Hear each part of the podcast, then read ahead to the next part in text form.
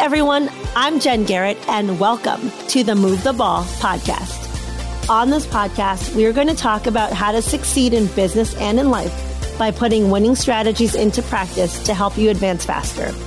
So if you're looking to move forward and reach that next level of greatness, then you are in the right place. Now get ready. Let's suit up, show up, and move the ball. Hey everyone, Jen Garrett here. It's so great to be back with you on another episode of Move the Ball. If you haven't already done so, be sure to subscribe to the podcast so that you never miss an episode. And now today, inside the huddle with us and ready to help us to move the ball is Mister Brandon Steiner.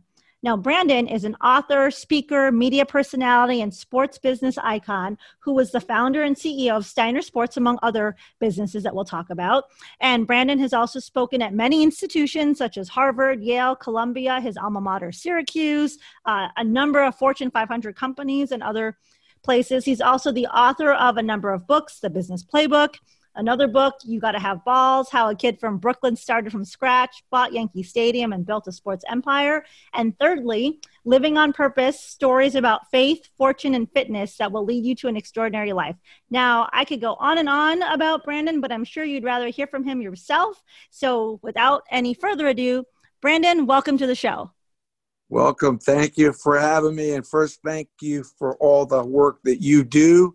Love your platform. I found you, by the way, because I was like, I like what she's doing. I love this content. So maybe I can get on there and have a conversation. And so thank you for having me. Well, it's my pleasure. I mean, you're such an accomplished person. I love your story. I, I love your energy. And, and so I'm really excited to chat with you today. And you, Brandon, are truly someone who knows how to make things happen and to move the ball. So let's kick off our conversation about talking about your early years when you were a kid. You grew up in Brooklyn. You look forward to making the subway trip to Yankee Stadium to buy those cheap tickets so you can uh, bask in the aura of your favorite baseball team. Talk to us about those days and what those experiences meant to you.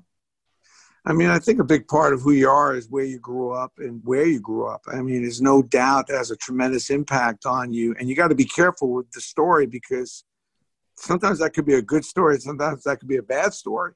You know, I remember um, taking those long train rides to Yankee Stadium at ten years old. I can't even imagine my kids getting on a train at ten years old, going to Yankee Stadium without parental supervision. So it's funny how things change. But, you know, I grew up in a neighborhood that was, you know, Brooklyn is the fourth largest city in the country. It's a very packed, you know, if you didn't know how to get along with people, then you were not going to exist very long.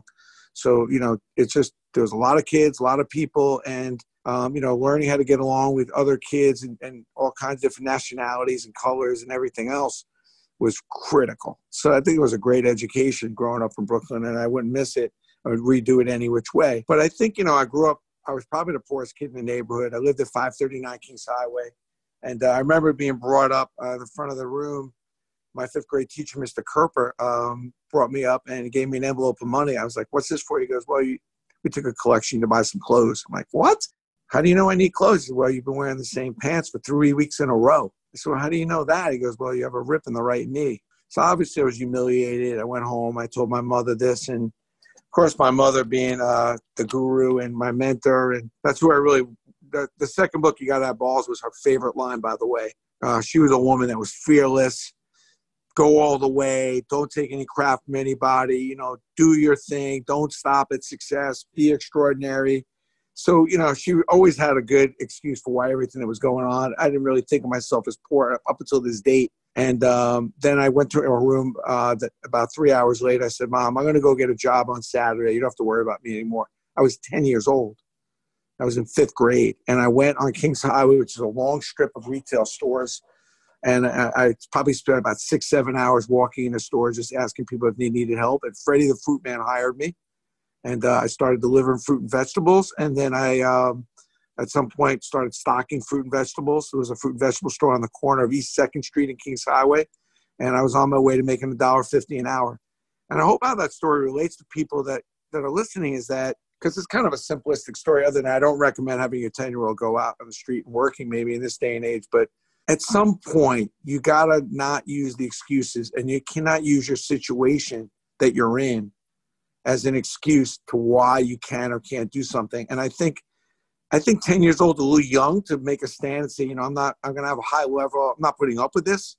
but I think it's important that you become accountable, not based on the circumstance you were put in, but you have the ability to change your circumstances. And I think especially in this environment we're in right now, there's a lot of excuses running around. There's a lot of cheese and crackers to go with your wine. But at the end of the day, the circumstances that are presented to you, always, there's always room for an opportunity if you want to go get up and do something about it. And one of the things I want to get clear in this conversation right away, I tell you, I say this story, I'm glad you brought this up because I think it's everything for me. And, and the point is, is that I had always had a high level of non-acceptance. And it really doesn't matter where you are. I was ten. I'm like, you know something? This is embarrassing. This is humiliating. I'm not putting up with this. I have a non-tolerance for this situation. I'm not wearing these same clothes, the hand-me-downs that I had. I'm just going to go out and get a job. And I, I willed it to be, and I made it happen even at ten. So I think that if you want to get somewhere, even in this environment we're going through with the virus or whatever you're in, if you're not getting very far, it's because you don't have a high level of acceptance. You know, you need to just put your foot in the ground and say, I'm not putting up with this relationship anymore. I'm not putting up with this job anymore. I'm not interested in making the same amount of money I've been making anymore. I don't want to be friends with these people that are dragging me down anymore. You have to just turn the volume up of your non-acceptance. Because once you do, non-acceptance is like the entry point to dreaming big. Because once you have non-acceptance, you start figuring, well, what am I going to do about it? Ah, but your non-acceptance is so high, you now start thinking of the details of what it takes to change and to do something about it, because you're driving change. You're driving yourself to dream about what you want it to be versus what it is. And I started thinking about those Clyde Pumas that I wanted to buy. And I started thinking about having the snacks and the food that I wanted because I had my own money in my pocket. So I know it sounds kind of trite at ten years old to have a job in a fruit and vegetable store, but I hope the people that are listening, that if you're a little bit unhappy or unsettled, it's because your level of acceptance is very high, and you need to turn that down and turn your level of non-acceptance up. And then you're about to have a conversation with yourself that's meaningful. Yeah, I really like that. Turn your level of non-acceptance up, because a lot of times people just, they succumb to the circumstances. They make excuses to why something cannot happen instead of they say, you know what, I'm not going to stand for this. I'm going to change things and take action to move the ball and turn their circumstances around. Even in this time, the coronavirus and these uncertain times, a lot of people are just sitting on the couch. Woe is me. You know, I'm, I don't have a job. You can figure out a way to move forward if you turn up your level of non-acceptance, like you say. So I think that's a great story. Thank you. For I love when I call up somebody and they go, I'm good. I'm like, what is, what, who's good? Who's good? I mean, really, who doesn't need improvement in almost every one of their areas? Unless you're just literally like, you know, you're literally just retired golfing in Florida and you're eighty-five years old. Those people are really good. But I mean, who's good? Who doesn't need improvement in their health or their job or their relationship with their spouse or the relationship with their kids? I mean, there's so much to do and so much to learn, and all that's connected. The, the, the Living on Purpose book just talks about, like, most people, if you're just doing a money grab, you're not paying attention to your health, or you're not paying attention to your faith, how good are you? I mean, how good are you if you're doing incredibly well financially and your wife, you're not really getting along with, or your husband doesn't really get along with, or your kids don't really talk to you that much? Like, how rich are you? How rich are you when your soul and you don't have a belief in a higher power, and you don't believe that even better things can happen above what you've already done, you know, and you don't even have God in your life or having some faith of a higher power in your life? How good are you? And you've got to put energy towards that. I mean, I don't believe in work-life balance, but I do believe in respect-life balance. I do believe you've got to put some energy and time into those things to make sure that it all works out for you, because otherwise you'll just be working your tail off and come home and there'll be an empty closet. Nobody's going to be Nobody's going to care about you because you'll just be a rich old person. I have a friend who is a psychologist, and he said something to me once. He's like, you know, when people are on their deathbed, nobody yeah. ever says, I wish I worked more, right? And we're so busy work, work, work at the sacrifice of relationships and other things that we need to find fulfillment in our health, our relationships, being yeah. with family, friends, people. So absolutely, it's not just about. But one th- one footnote on that. It's okay to go for the money grab. It's okay to dig your heels in and say, you know something? I want a nicer house. Or I want a nicer car. And you can go and drive yourself hard to go make some extra money. It's just that when you're doing it for ten, twenty, thirty years, it's probably not healthy. But you can go through a, a one or two year or a six month or a few weeks where you're just focused on making as much money as you can because you want that really nice, like my daughter wanted this really expensive pocketbook. I mean, it's okay to money grab and want, you know, material things if that's what makes you kind of happy at the moment. Nothing wrong with it. But when you make it a lifelong process where you just need material things to keep you floating, that may end up, you may end up in a, in a boat that's going to have a lot of holes in it. Right. Yeah, I completely yeah. agree. So talk to us, why is base, why, why was baseball such a big sport for you as a kid and, and growing up?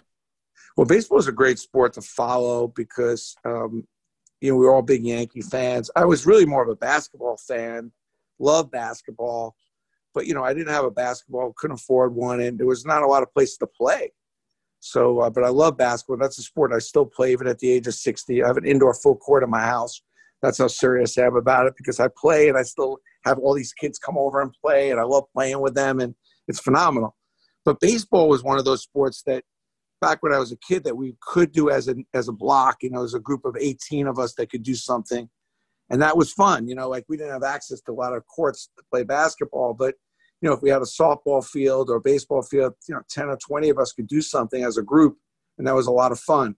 And then there's nothing like Yankee baseball, you know, following the Yankees and going to Yankee Stadium. And, you know, that's just America's sport back, especially back then where the numbers and the hits and, you know, you, you know, we were doing fantasy sports before fantasy sports came up. We were betting on our players getting hits versus other players getting hits.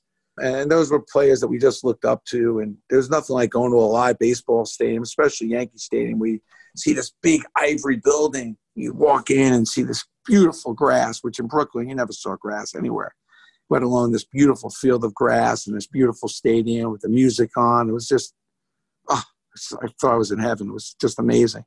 So we did that as often as we could for a dollar fifty a ticket. And what was your favorite part as a kid being in Yankee Stadium? I mean, I, you know, I look back. I didn't do a lot of things with my dad. He died when I was young. I remember him begging him to go to a twilight doubleheader. We always loved the doubleheaders. So going to a twilight doubleheader, leaving school early and watching Mickey Mantle play and hit a home run, and then going with my friends on bat day. Are you kidding? A doubleheader for a dollar fifty and you get a bat? You can't beat that value. So we always loved those bat days on Sundays where we got the bats and got two games in one. It was a full day of baseball and arguing and watching, you know, some of the greats now when I look back on it, you know, you get to watch the Harmon Killebrews and the Frank Robinsons and um, some of the great players over the years that we got to go see at really young kids. And I, we went to ten, usually twenty games a year, maybe sometimes even more. We were nine, ten, eleven years old, like five, six of us getting on a train. It was unbelievable. It's crazy. Wow. Good for you. It's very yeah. different times today. So I wouldn't have my. Yeah, uh, you my get mugged. Like, how was your day? Like, we got mugged. You know, one of the kids had to give up some money. One of my friends gave up his watch. Everything else went pretty well. You know, mugging or a little robbing or a fight with some other kids. It was kind of part of the, the trip. You know, so a bunch of nine year olds. Yeah, you know, give me some of your money. Okay, here. Gotcha. Wasn't a big deal. Sometimes we fought them off. Sometimes we took some of their money. I, I don't know. But that's Brooklyn, man. You learn how to protect yourself. And then sometimes you realize there's no shot and you give them the money. Yes. Well, I grew up in Chicago, so. You know. It, not, yes, I do know. Yeah. So let's fast forward. So in the eighties, you started this company, Steiner Associates. Talk to us about that journey and your vision for what uh, ended up becoming Steiner Sports. Well, what's funny about that is I, a couple of friends asked me if I wanted to join forces. I, I've been running a bunch of sports bars and had relationships with a bunch of athletes. And I was going to be part of this group that we were going to do some sports marketing. Nobody really knew what sports marketing was in nineteen eighty-five. You know, there was a couple of companies out there doing it, but it wasn't like a known business like it is now. And so I show up, I talk to my wife and I quit my job and I show up for work. And the first day they're like, Brandon, we can't have you in the partnership, but we could let you use that little office in the corner. I'm like, what? Well, you know, it's just four people in the partnership's too many. And then within about three weeks, they left that office. I'm still waiting for them to call me because they told me that I'd be able to move with them. They never called me. So I'm still waiting for that call. And gratefully that they didn't call me. So I started my own little business, uh, which I had no choice because I couldn't go home. I was so embarrassed. I told my wife I was going to be part of this partnership. So I said, you know, and I had a better idea. I'm going to start this little company that's going to do a little marketing and P R. And it was four hundred dollars a month rent in a little corner office. And I took four thousand dollars out of the bank, got started. And the mistake that that group made is they left the phones on. You know, it was an office share. So I started getting some calls with some some appearances and some sports marketing stuff, which is really what I wanted to do. And I started facilitating them. And I turned Steiner Associates into Steiner Sports. which was really just a marketing company, which still exists to this day, the Steiner Agency, which is that company which basically secures athletes for marketing purposes, P R, promotion, speaking, virtual speaking. And we really just help companies grow and go with the use of sports and sports talent. And that company was my dream company. I built it from scratch. And the difference with that company is what I did is instead of representing players, because I did that for a while, I represented the companies. So I would go to the companies who had no idea how to use athletes back in the late eighties, and I would show them how to use a talent and come up with different ideas at a trade show or at a company meeting or at a, you know, at, at a, you know, they had a final end of the year meeting or they want to just do some P R because they had a new product. And in nineteen ninety-four, I started Steiner Collectibles, which is probably what I'm more, most well known for. Uh, I was representing uh, Mark Messier, Rizzuto, and then a couple years later, Jeter, Mariano, a lot of the Yankees. And the collectibles, I went home and I remember telling my wife, I think I had an idea. I'm doing all these appearances and I want to have collectibles to use as a raffle, as a premium to give away to their fans or customers when we do these corporate events. And it was a way for me to make some extra money. And my wife was just rolling her eyes. She had no idea who, who the hell wanted an autographed baseball or whatever. And so I started Steiner Collectibles. And uh, I really didn't know that that was going to end up being a brand. I, I really just thought that would be an extension of the appearances and stuff that I was doing. And it ended up being uh, the right time at the right place. Um, I ended up really taking what was a hobby and what ended up being just a corporate premium, which I still sell those premiums, like get a ball, hope you're looking forward to my pitch next week, and you'd send an autographed ball to a client, or you'd send a p- hockey puck signed by a, like Wayne Gretzky. We all have the same goal in common, that kind of stuff, or Hank Aaron bat. We're going to hit a home run together if we work together, that kind of thing. So all of a sudden, I, I was doing all these corporate premiums for companies and selling a lot of baseballs and pucks. And then people, stores started asking me for this stuff. So I started selling stuff to stores. And then in ninety-six, when the Yankees won the World Series, I don't know, things just started exploding. And I just started creating this whole collectible thing. We were creating all these products. I don't know where all these ideas came from. And we were off to the races. I think a lot of it started, if I have time to tell you a story here, and it goes back to the high level of unacceptance.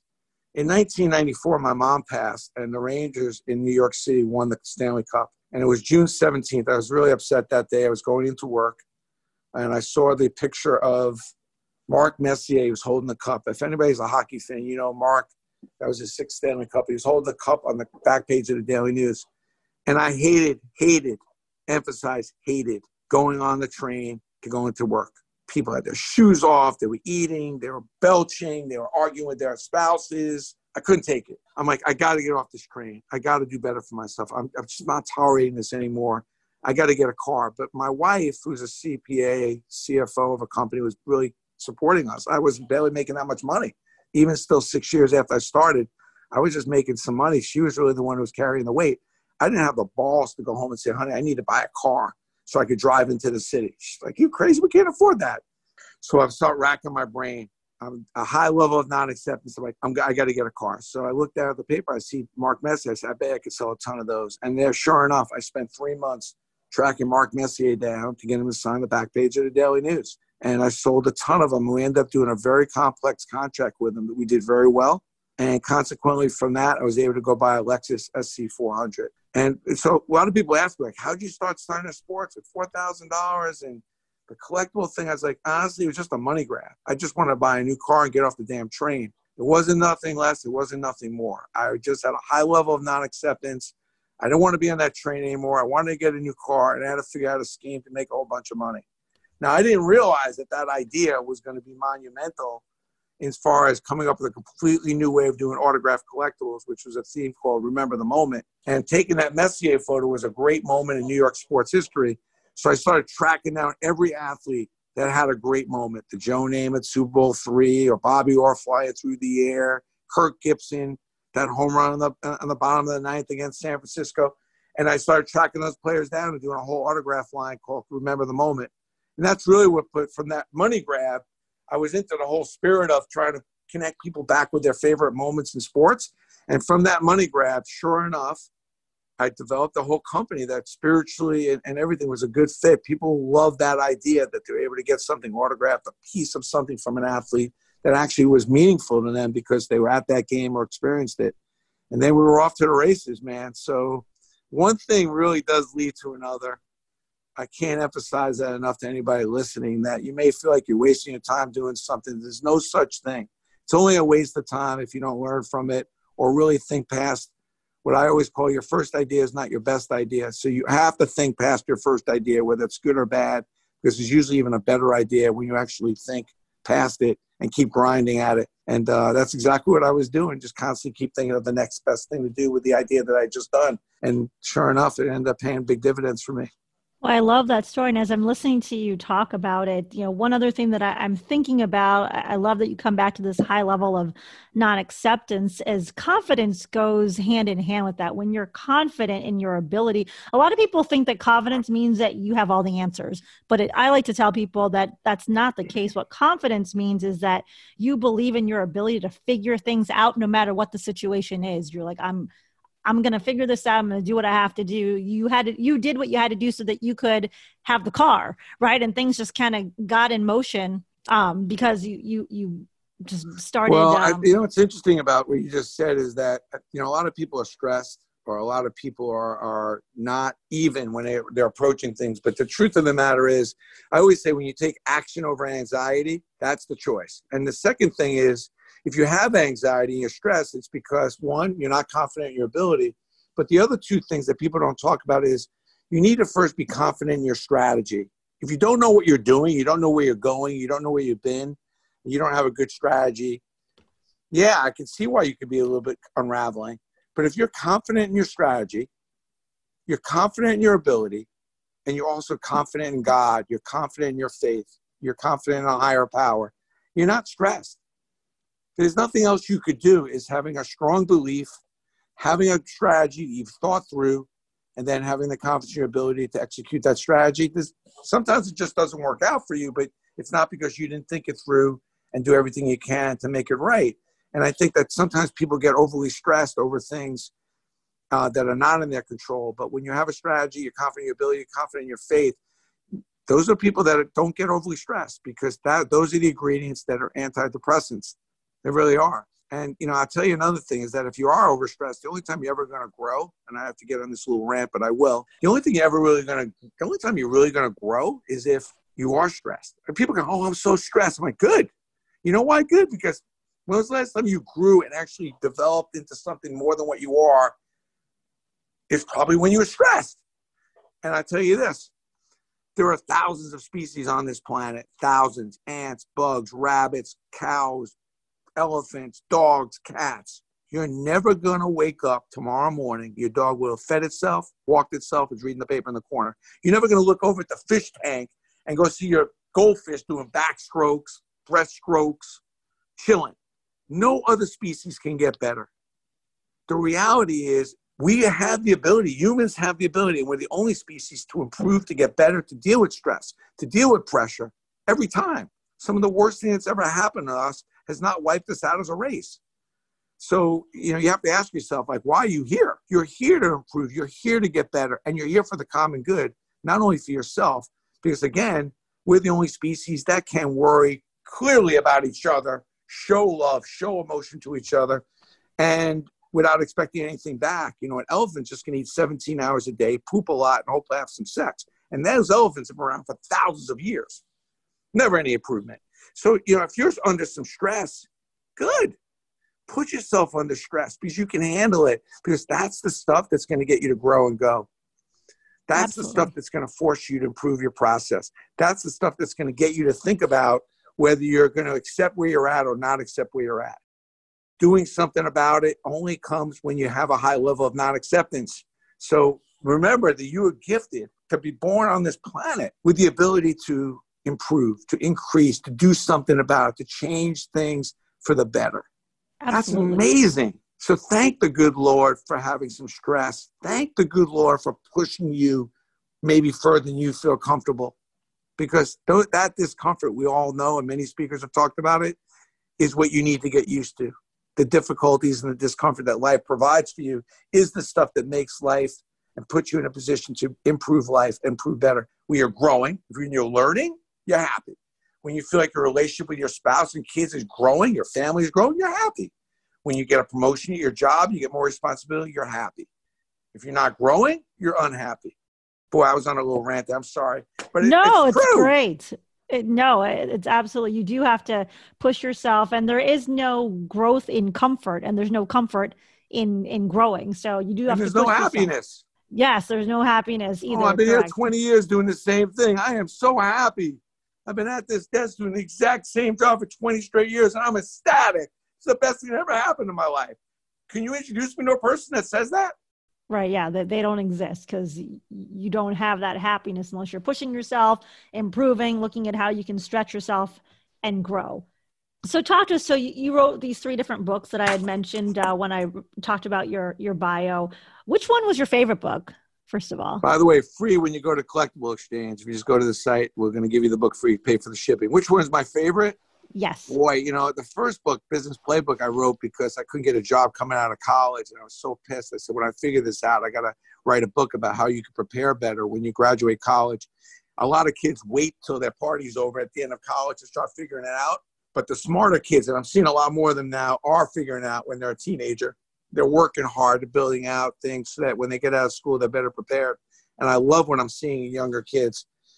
And I went, I went to about sixty colleges to promote that book. I love what I did with that book. It's it's a great book for, you know, a kid in high school and college or just getting started after they've graduated. And I wish I could republish that book, especially now for the kids graduating college who think they're in a little bit of a really difficult scenario when they're really not. The, the scenario they're in is based on what they've been doing for the last seven or eight years, not based on what happened over the last seven or eight weeks. You got to have balls is how I built Steiner. I, I wrote that book because another person that I ran into said, how'd you start Steiner? How'd you build a collectible business? And how'd you develop this industry into what it is? It really takes you from A to Z about how I did that. But I think the best book to answer your question is Living on Purpose, because most people have a game plan and a strategy about, you know, growing up and maybe going to college one day. Then they have another strategy, what they're going to do with their career. But very few people have a strategy after you've had your career for twenty years, what you're going to do. Most people don't have a good strategy for when they're in their fifties and sixties, and they're not prepared to deal with the stuff that comes up at fifty and sixty, which are phenomenal years, by the way. Um, you have a lot of stuff, experience, knowledge, in some cases, money, family, and, and there's a lot you can do at fifty and sixty, and a lot of people are just not prepared. And I try to write, not tell you what to do, but I try to tell you all the holes that I found myself in as I moved out of my forties, and I try to explain what I did and who the help that I got from some of the greatest gurus. I cheated every which way. I went to some of the highest level, the sleep doctors, the sex doctors, some of the smartest people in the country. And I got their keys to prepare and deal with your late forties, fifties, and sixties. And uh, I, I called it Living on Purpose, about faith, fortune, and fitness.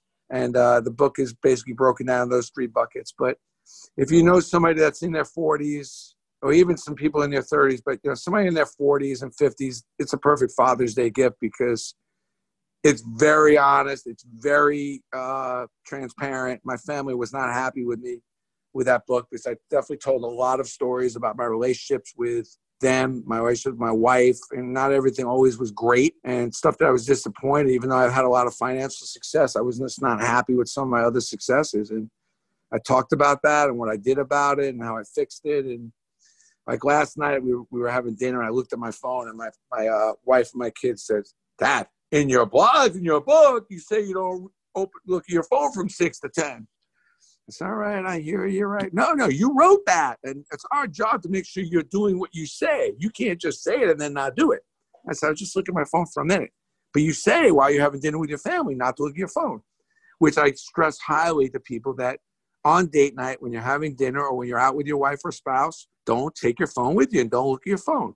You know, make sure you schedule a specific time that's uninterrupted to the people that matter to you the most. One of my best tips in that book. And uh, a lot of people have written me about the fact that they finally went out on some date nights and went out to dinner with their wife or their kids and didn't take their phone, and how much it improved and how much better it was and how addicted they were on their phone. And I get it. You know, phones are such an important part of our life, but it's amazing the time when I told my wife that I wasn't taking my phone with her. We were going out for dinner. I just want to pay attention and catch up with what was going on. I mean, it's amazing our look and how our relationship has changed since that she knows I'm a crazy entrepreneur, and during the week, it's hard to get my attention. But on a Friday night and Saturday night, that phone doesn't come with me. And when we go out for lunch on Saturday and Sunday with her, sometimes the kids, it doesn't come with me. And they know they have pretty much my undivided attention. it makes the rest of the week tolerable for people that are really busy. You know, you're not that much fun to be around when you're really, really busy. You're looking at your phone every minute and talking on the phone. But if they know they can get you for four, five, six hours a week, sometimes that's more than enough, and at least shows a little sign of respect. Sure. Yeah. And when I was in the corporate world, I mean, I traveled all the time. My older kids loved to remind me about how I missed this event or that event. And uh, so last year I did a video posted on LinkedIn about, well, how do you make up for the times when you're gone? Last year I missed uh, two of my kids' birthdays in October because I was at a conference. And uh, mm-hmm. what I wrote or what I said in that video was that you can make up for those things because, you know, as parents, as working professionals, we're not going to be there for everything, and we can't always have time for everything that our family needs. But if, like you said, you can plan time to be fully present, check the phone, uh, you know, at the door, so to speak, or put it in your purse or whatever, and just give that undivided attention to those people. And they will respect that and, and appreciate that and understand when you can't be there. And the analogy I give is it's like if you go to your kids' soccer games or, you know, whatever sporting event, your children would rather have you be there fully engaged once than have you there at every single event, but on your phone, multitasking, checked out. Couldn't agree with you more. There's no question.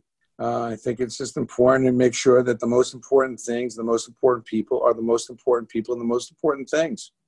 And with most people, it's just not the case.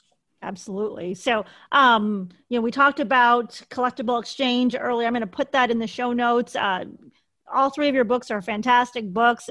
You guys listening and gals, go to the site, get your free copy, check out uh, a book. And I know there's going to be so much value in any of the three books uh, that you that you want to get. What I want to do now is, oh, before I transition to my uh, my two-minute drill where I'm going to ask you some some fun questions, something else that I learned about you is that you are uh, generally credited with inventing the highly popular Everything Bagel. So talk to us about uh, how you came to be around the Everything Bagel.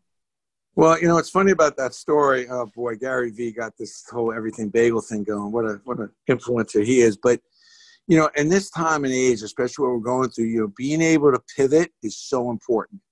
And I'll just tell you an abbreviated story. But, you know, when I was twelve, I went to go see my mother. I told her I wanted a career change. She's like, career change at twelve? Come on. I said, well, two years I've been racking my brain. I want to hang out, spend more time with my friends on Saturdays after school. I don't want to deliver fruit and vegetables anymore. So I started a paper route. And, you know, I, I basically needed to open up more accounts to win this box of candy bars, and I was having no luck. So I knocked on this older woman's door, and, and she's, well, like eighty years old, and she's like, no, I don't want to get the paper delivered. I said, ma'am, you have a stack of papers in there. She says, yeah, but then I got to tip you. I said, same price as me as the corner store. So I went home, and I, I, I told my mother we had to move out of the neighborhood, that the people in this neighborhood were cheap. This was not a good place for us to live. And my mother said, sit down. You got to stop selling. You got to start solving and serving. If you're selling something everyone else is selling, you got to differentiate yourself, and you got to be a solution. People will buy something from someone that has a solution, if you're, especially if you're selling the same thing as someone else. So figure out how you can serve people, how you can solve a problem, and add value. Now, value is something you could do for someone that they can't do for themselves. And that's a very important element to what we're going through now, which I'll tell you in a minute. So I go back, I'm knocking on doors, and I got nothing. I mean, I am nothing, zero. And finally, it's ten o'clock at night. I've opened up one account in two weeks worth of knocking on doors, which is not going to win the box of candy bars. And I'm so desperate, I go back to the older lady, and I knock on her door again. She thinks it's like a fire, ten o'clock at night. Are you crazy? I said, man, just give me a minute.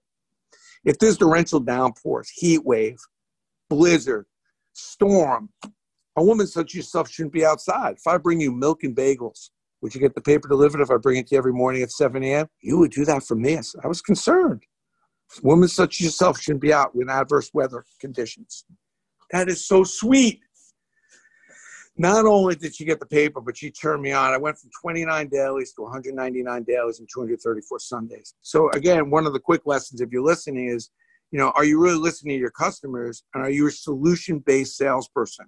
Are you selling something because you're trying to hit a number? Or you're selling something because you're trying to solve a problem for your customer. And in order to do that, you must listen to your customers, understand how they need to receive your product based on what they need, not on what you want to sell. So here I am, I'm delivering more milk and bagels, and I'm going to this bagel shop every other day to do, you know, deliver dozens of bagels. And it was a bagel factory right down the street from my house. And that's how I came up with the idea. And the guy says, I got to tell you something. You're in here religiously. You're a hardworking young man. Would you like to learn how to bake bagels? I said, yeah. He said, well, we start at four in the morning. You could work till seven. At seven, deliver your papers. Then once a week, uh, I may need you a little bit uh, extra time in the afternoon. So, of course, you know, at twelve years old, I said, sure, I can wake up at four in the morning. I'm falling asleep in school and everything. So I'm about to quit. And the guy says, listen, I got a good job opportunity. I can give you a raise. I need a night baker. My night baker just quit. I was like, great. I could don't have to get up early to deliver the papers anymore. I could do this, and I could still play with my friends after school. This is great. Now, I start baking bagels, and I got the A D H D because in the morning when we were baking, at four in the morning, we were baking thousands of bagels, and everything was speed baking. Now, all of a sudden, I'm just baking as needed, so I'm baking a couple dozen here, there, and I start playing around with the seeds. Salt and poppy, twists, onion smashes, you know, all kinds of crap. And then I have all these seeds on the board. And I just started throwing them on the bagel for the everything bagel. And uh, I, went, I remember my neighbor was working the front. I said, taste this bagel. It's delicious. It's everything bagel. That was in nineteen seventy-one. And uh, that was how the everything bagel got created. But the sad part of that story, though, is, and it is a fun story because I was screwing around with all these bagels. And I worked and baked and made bagels all the way through high school. I did that for about uh, six or seven years, which was a good opportunity for me. As it's, you know, because back in the uh, mid seventies, it was very hard to get a job as a kid, frankly. But I didn't make any money off that concept. You know, you think about this, everything croissants, there's everything seasoning, there's everything, everything, everything crackers. But uh, I'm not getting any royalties from that. So, uh, but, you know, sometimes good ideas. I'm, I'm grateful to have uh, an idea that worked. You know, it's, it's nice to know that that, that thing kind of took off, obviously. There you go. I appreciate you sharing that story. All right. So now let's uh, get into my two minute drill, which are just seven fun questions. Are you ready? Of course. All right, here we go. What's your favorite food? Oh boy, that's tough, man. Oh, you hit me with that. Jeez. Well, first it's got to be L and B pizza. You know, Spumoni Gardens, Brooklyn is the best pizza on the planet. And then, you know, I know it's going to sound crazy, but I love a really good salami sandwich, you know, uh, with Swiss cheese and mustard on a really good rye, seeded rye bread. Okay. Do you make it yourself or you go to a special place to have it? Well, the salami sandwich now I make myself because I ate so much as a kid. I love that. And the uh, pizza, you got to go to L and B. It's the only place okay. You can get it. It's just one place in Brooklyn, Coney Island to get it. And every like few months I converse my family to go pick up some pizza. Okay. Well, next time I am out that way, I'm going to have to check it out. Oh, it's unbelievable. It Trust me. It's second to none. Whoever's in second place on the pizza thing is a distant second. Okay. All right. How about what is your favorite movie? Well, there's a couple that everybody knows is The Dirty Dozen with Lee, uh, with uh, Lee Marvin and, and all those great stars. It's an old war movie that, you know, has Jim Brown in it, Telly Savalas. And then Braveheart is one of my second favorite along with, uh, I, I'll just leave it at those two. Like, Rocky One is is also an honorable mention because we watched it like we used to have a, a, a, a bootleg copy of Rocky. We watched the first half of it almost every night before we went out in high school, like to get us all fired up.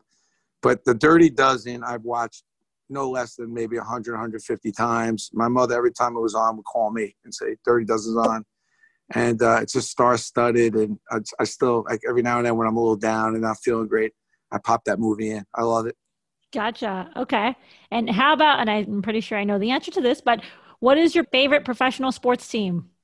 Oh boy. Uh, because it's changed. You know, it used to be the Rangers and it's not really anymore. It has to be the Yankees at this point. I mean, I live and die with those Yankees one way or the other.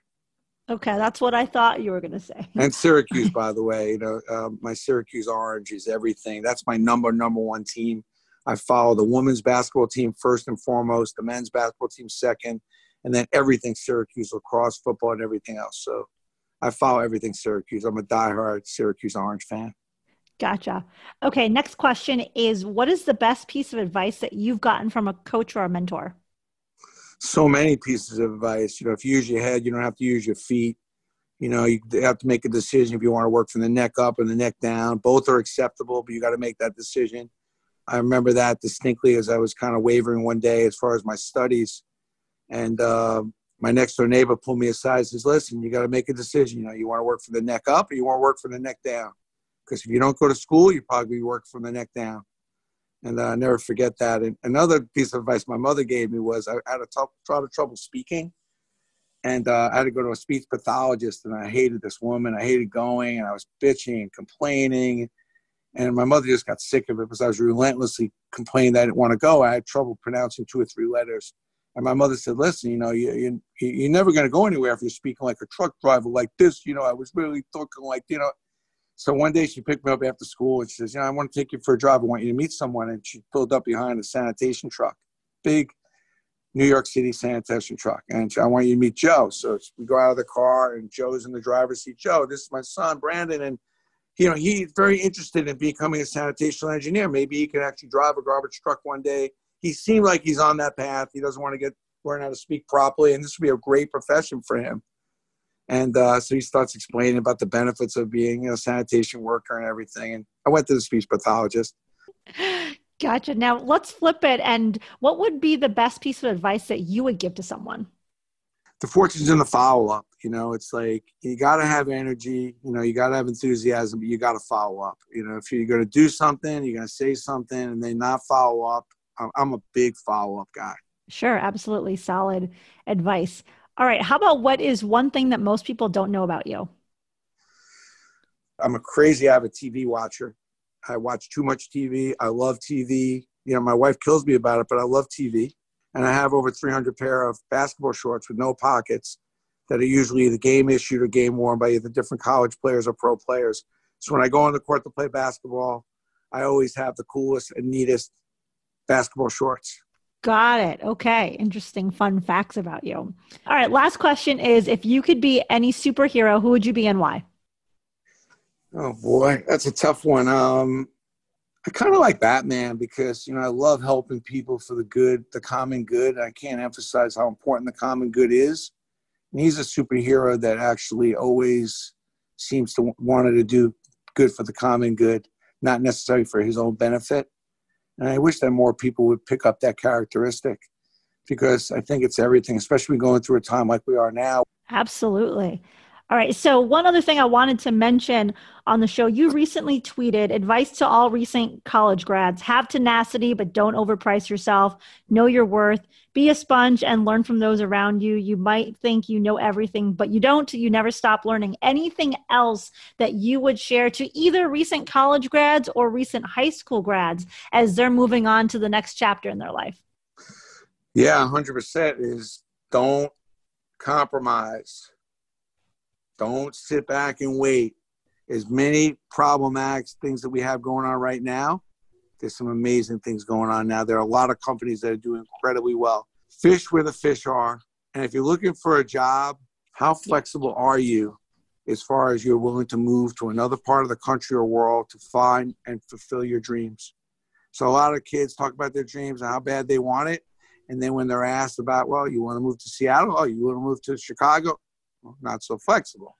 So how bad do you really want it?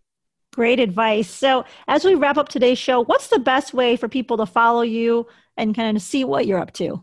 Simple. I mean, LinkedIn, you have to follow me because I'm over on the connections, but I do answer all my messages on LinkedIn. You can get all the information on Brandon Steiner if you want to get the blog, brandon steiner dot com. And you get the twenty-two Laws of Negotiating till the end of May, which is phenomenal.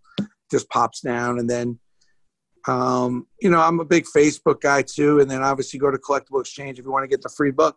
Perfect. And we'll be sure to put all of those links in the show notes so people can follow you, get the book, and uh, and see what you're up to. Well, Brandon, thank you so much for being on today's show. It's been a pleasure chatting with you.